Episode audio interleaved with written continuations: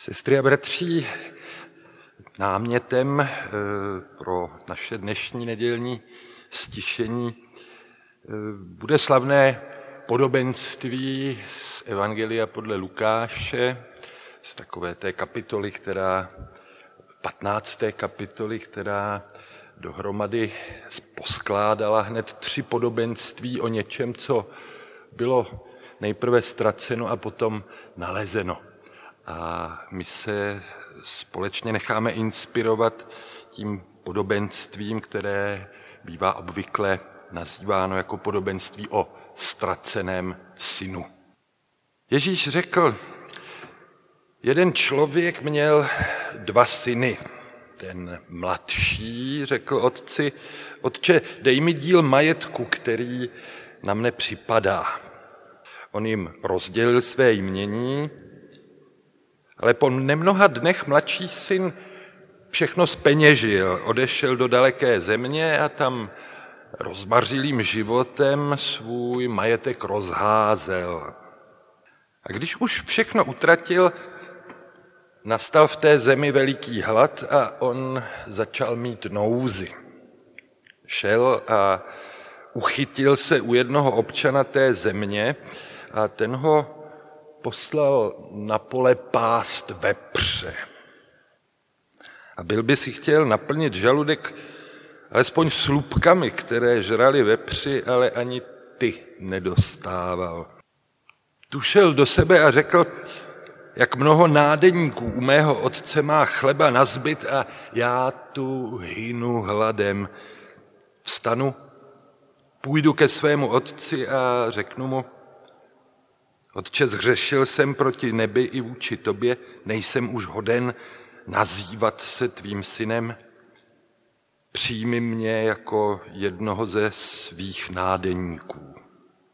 I vstal a šel ke svému otci. Když byl ještě daleko, otec ho spatřil a hnut lítostí běžel k němu, objal ho a políbil. Syn mu řekl, Otče, zhřešil jsem proti nebi i vůči tobě už nejsem hoden nazývat se tvým synem, ale otec rozkázal svým služebníkům, přineste i hned nejlepší oděv a oblečte ho. Dejte mu na ruku prsten a obuv na nohy. Přiveďte vykrmené tele, zabijte je hodujme a buďme veselí, protože tento můj syn byl mrtev a zase žije, ztratil se a je nalezen. A začali se veselit. Starší syn byl právě na poli. A když se vracel a byl už blízko domu, uslyšel hudbu a tanec, tak si zavolal jednoho ze služebníků a ptal se ho, co to má znamenat. On mu odpověděl, vrátil se tvůj bratr a tvůj otec dal zabít vykrmené tele, že ho zase má doma živého a zdravého. I rozhněval se a nechtěl jít dovnitř. A vyšel otec a domlouval mu, ale on odpověděl, tolik let ti už sloužím a nikdy jsem neporušil žádný tvůj příkaz a mě si nikdy nedal ani kůzle, abych se poveselil se svými přáteli. Ale když přišel tenhle tvůj syn, který s děvkami prohýřil své jmění, dal si pro něho zabít vykrmené tele. On mu řekl, synu, ty jsi stále se mnou a všechno, co mám, je tvé. Ale máme proč se veselit a radovat, poněvadž tento tvůj bratr byl mrtev a zase žije, ztratil se a je nalezen. Slyšeli jsme svaté evangelium. Sestry a bratři, připomněli jsme si v tomto druhém biblickém čtení ten příběh, který je obvykle konvenčně eh, nazýván jako to podobenství o marnotratném synu.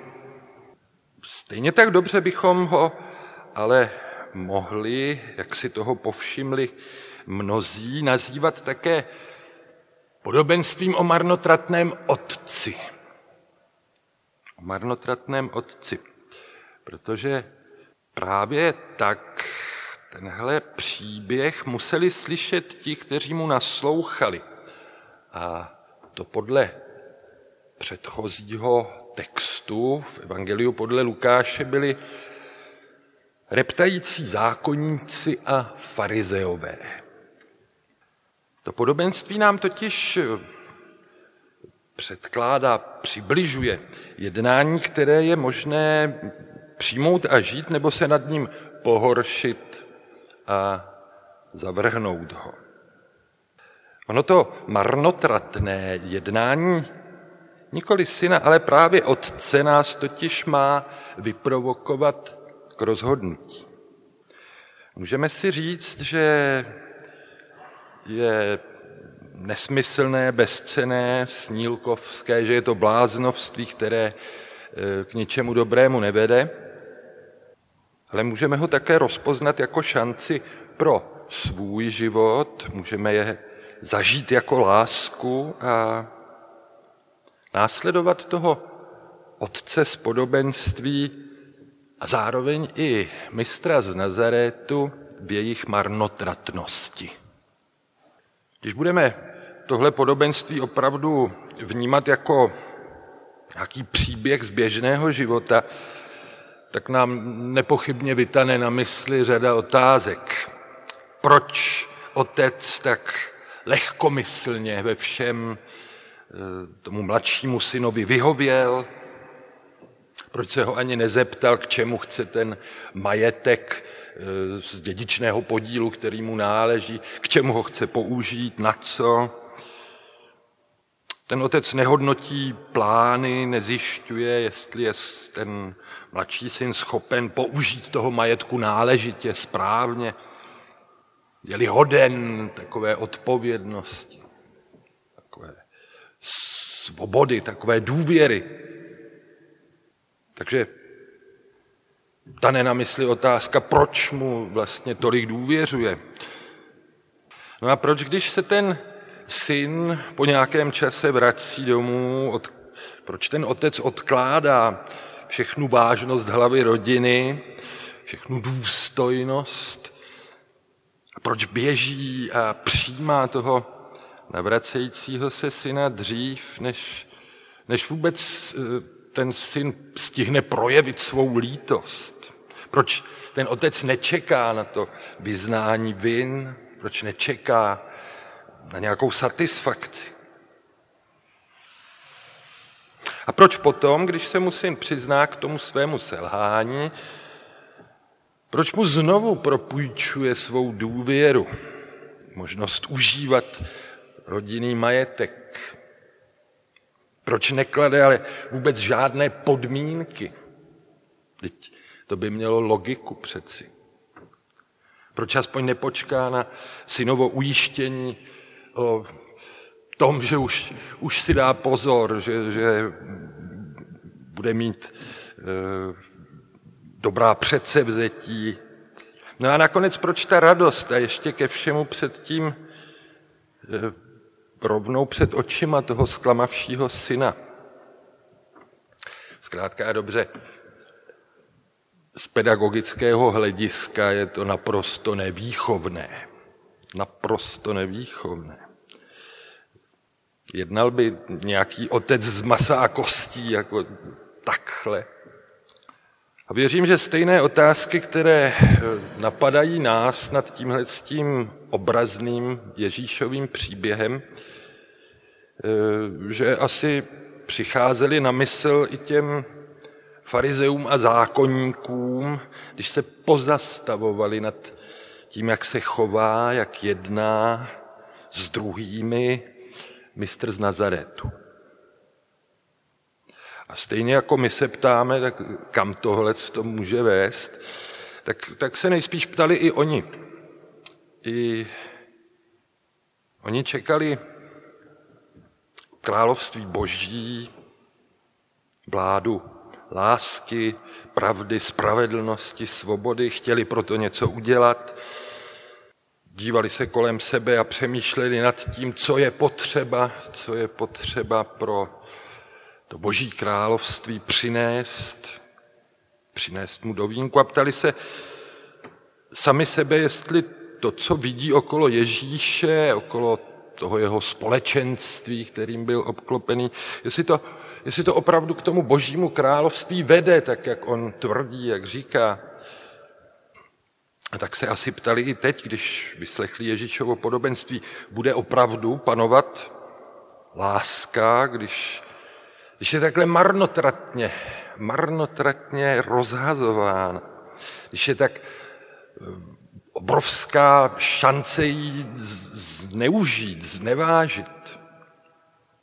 Je možné takhle přijímat ztracence, takhle přijímat lůzry. Je možné darovat takovouhle svobodu, aby nebyla zneužitá. Je to opravdu dobrá cesta. Víme, že lidé selhávají v darované důvěře a dokládá to první část toho příběhu, jak ten mladší syn zneužil toho otcova daru. A právě proto, že těm Ježíšovým posluchačům, farizeům a zákonníkům šlo právě o to boží království, právě o tu lásku, spravedlnost, pravdu a svobodu, tak e, právě proto proti tomu reptají. Protože takhle jakoby lajdácky, takhle riskantně, se všemi těmi dobrými hodnotami nejde nakládat. Nejde s nimi nakládat tak, jak to dělá Ježíš, by jednoho zvedlo ze židle.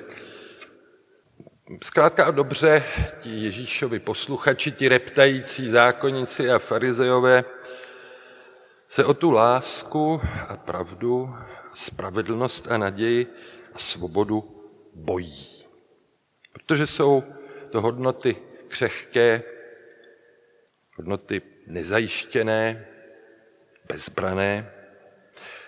A tak si říkají, to chce přece věci nějak pomoct, nějak všechny tyhle ty dobré hodnoty obránit, zajistit a tak horlivé snaze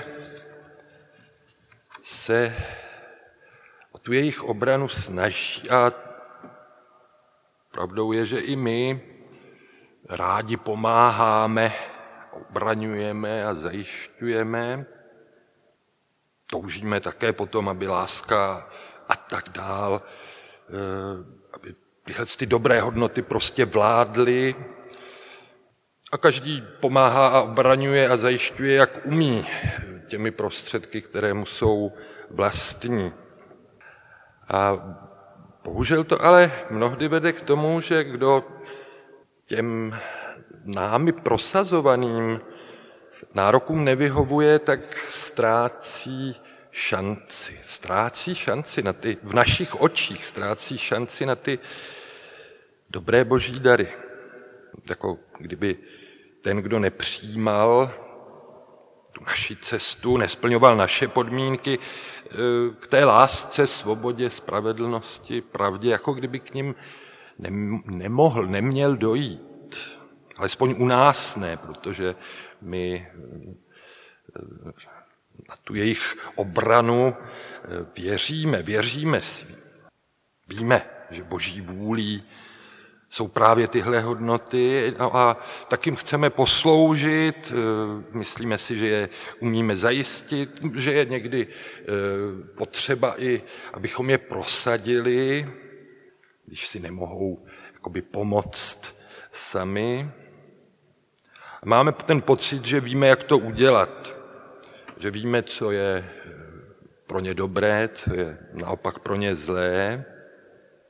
A tak ta naše touha potom, aby láska, pravda, spravedlnost, svoboda nebyly, aby jimi nebylo marnotratně mrháno, eh, že je zapotřebí nás. A mnohdy se tahle naše touha vlastně dokáže velmi snadno zvrtnout v úsilí o prosazení nás samých, té naší cesty, našeho receptu, jeho správnosti, nutnosti, dokonalosti. A jako by nám šlo víc konec konců o sebe, než právě o ty hodnoty, které e, nám přijde, že nelze, nelze marnotratně rozhazovat.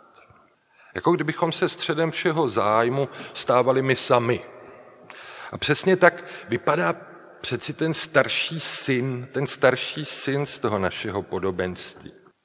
Také on jako kdyby byl sám sobě středem a sám sobě jako kdyby e, žádal slávu a uznání a dík.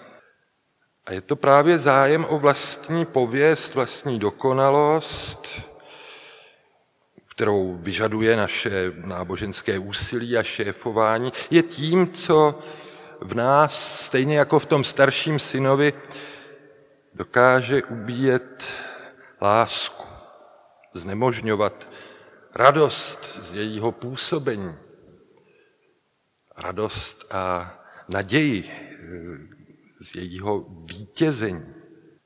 Jsme mnohdy příliš zaměstnáni představou správné cesty a pravé víry, než bychom se mohli otevřít té lásce bezvýhradné, bezpodmínečné, nesobecké, obětovné, sebeobětovné. A tak klademe podmínky a kritéria místo, abychom milovali. Vytýkáme druhým, že selhali, že nesplnili podmínky. A někdy nás vůbec nenapadne, že, bych jim, že bychom jim raději místo toho měli být třeba krapetku pomoci. Vytýkáme druhým, že nejsou jako my a vůbec nám nepřijde na mysl, že bychom jim měli dát šanci ne k tomu, aby byli takoví jako my, ale právě šanci k těm hodnotám, které to boží království nabízí a kterými oplývá. K lásce, svobodě, pravdě a té spravedlnosti. A tak nás ta naše umanutost, že jsme majitelé z nějaké správné cesty k dobrému cílu ve skutečnosti od toho dobrého cíle, od toho života v božím království vlastně může oddalovat, vzdalovat. Ale naproti všem těm postavám v tom Ježíšově podobenství stojí v kontrastu ten, jak jsem říkal na začátku, marnotratný otec. Otec, který neprověřuje schopnosti a mravní úroveň, ale který obdarovává, který rozdává, rozděluje svůj majetek. Otec, který posléze odkládá vážnost, když vychází vstříc a přijímá toho, co selhal a dokonce jako podmínku toho opětovného přijetí neklade ani nějakou tu projevo, nějaké ty projevy lítosti, nějaká vyznání bin. Naštěstí je v tom příběhu ten otec, který daruje šanci, důvěru a svobodu bez záruky, že jich ten jeho syn znovu nezneužije. A který nakonec vychází i k tomu druhému synovi,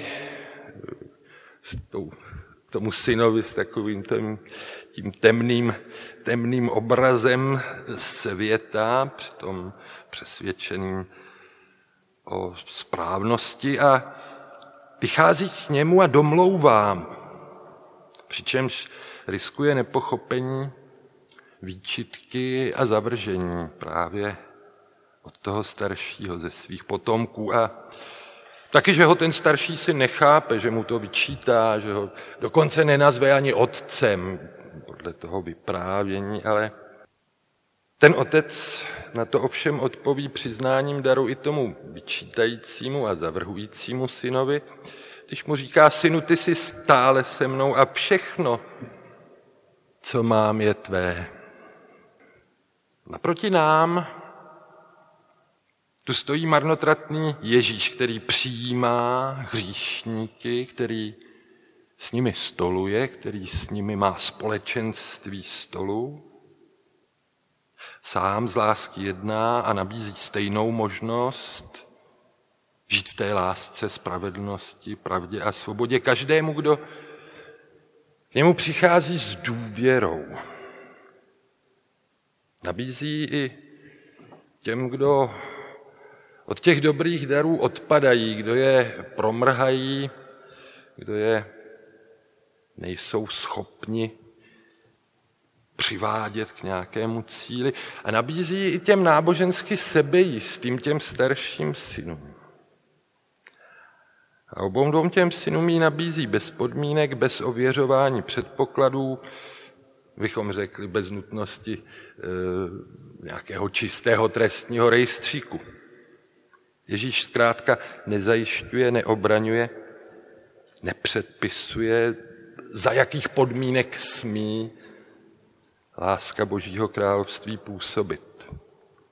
On sám se totiž lásce vydává a nechává jí působit a ona tvoří, ona opravdu tvoří ze ztracených nalezené, z mrtvých živé, z všelijak chudých, všelijak ochromených, postižených, kulhajících, činí účastníky té velké hostiny království božího. Hříšníků a celníků spolu stolovníky Ježíše Krista.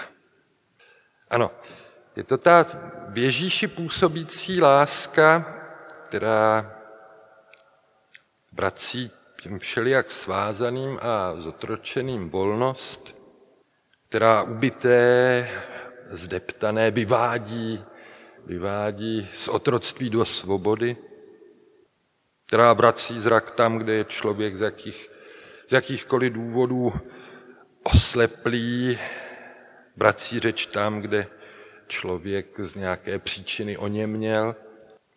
A to všechno jsou důvody k radosti, k velké radosti. Máme proč se radovat. To je ta radostná zvěst, tedy evangelium. Království boží se přiblížilo a my se do něj nemusíme cpát, nemusíme se o něj bát a nikomu nemusíme vnucovat návody, jak to panství lásky, spravedlnosti, pravdy a svobody, jak je zajistit. A právě takto chudí, chudí na e, univerzální zbožné recepty, právě takto chudí, když si nenalháváme tu schopnost zvládnout život se vší jeho složitostí, schopnost e, zachránit a spasit celý svět vlastními silami, když nezastíráme svoji e, nedokonalost, nespůsobilost, právě tehdy máme naději, že i skrze nás můžou ty dobré hodnoty Božího království působit dál. A v téhle chudobě je možnost se lásce, spravedlnosti, pravdě, svobodě otevřít. V této chudobě je smíme nechat působit a věřit, že i nás dokážou oni sami přetvářet a zbohacovat. Amen.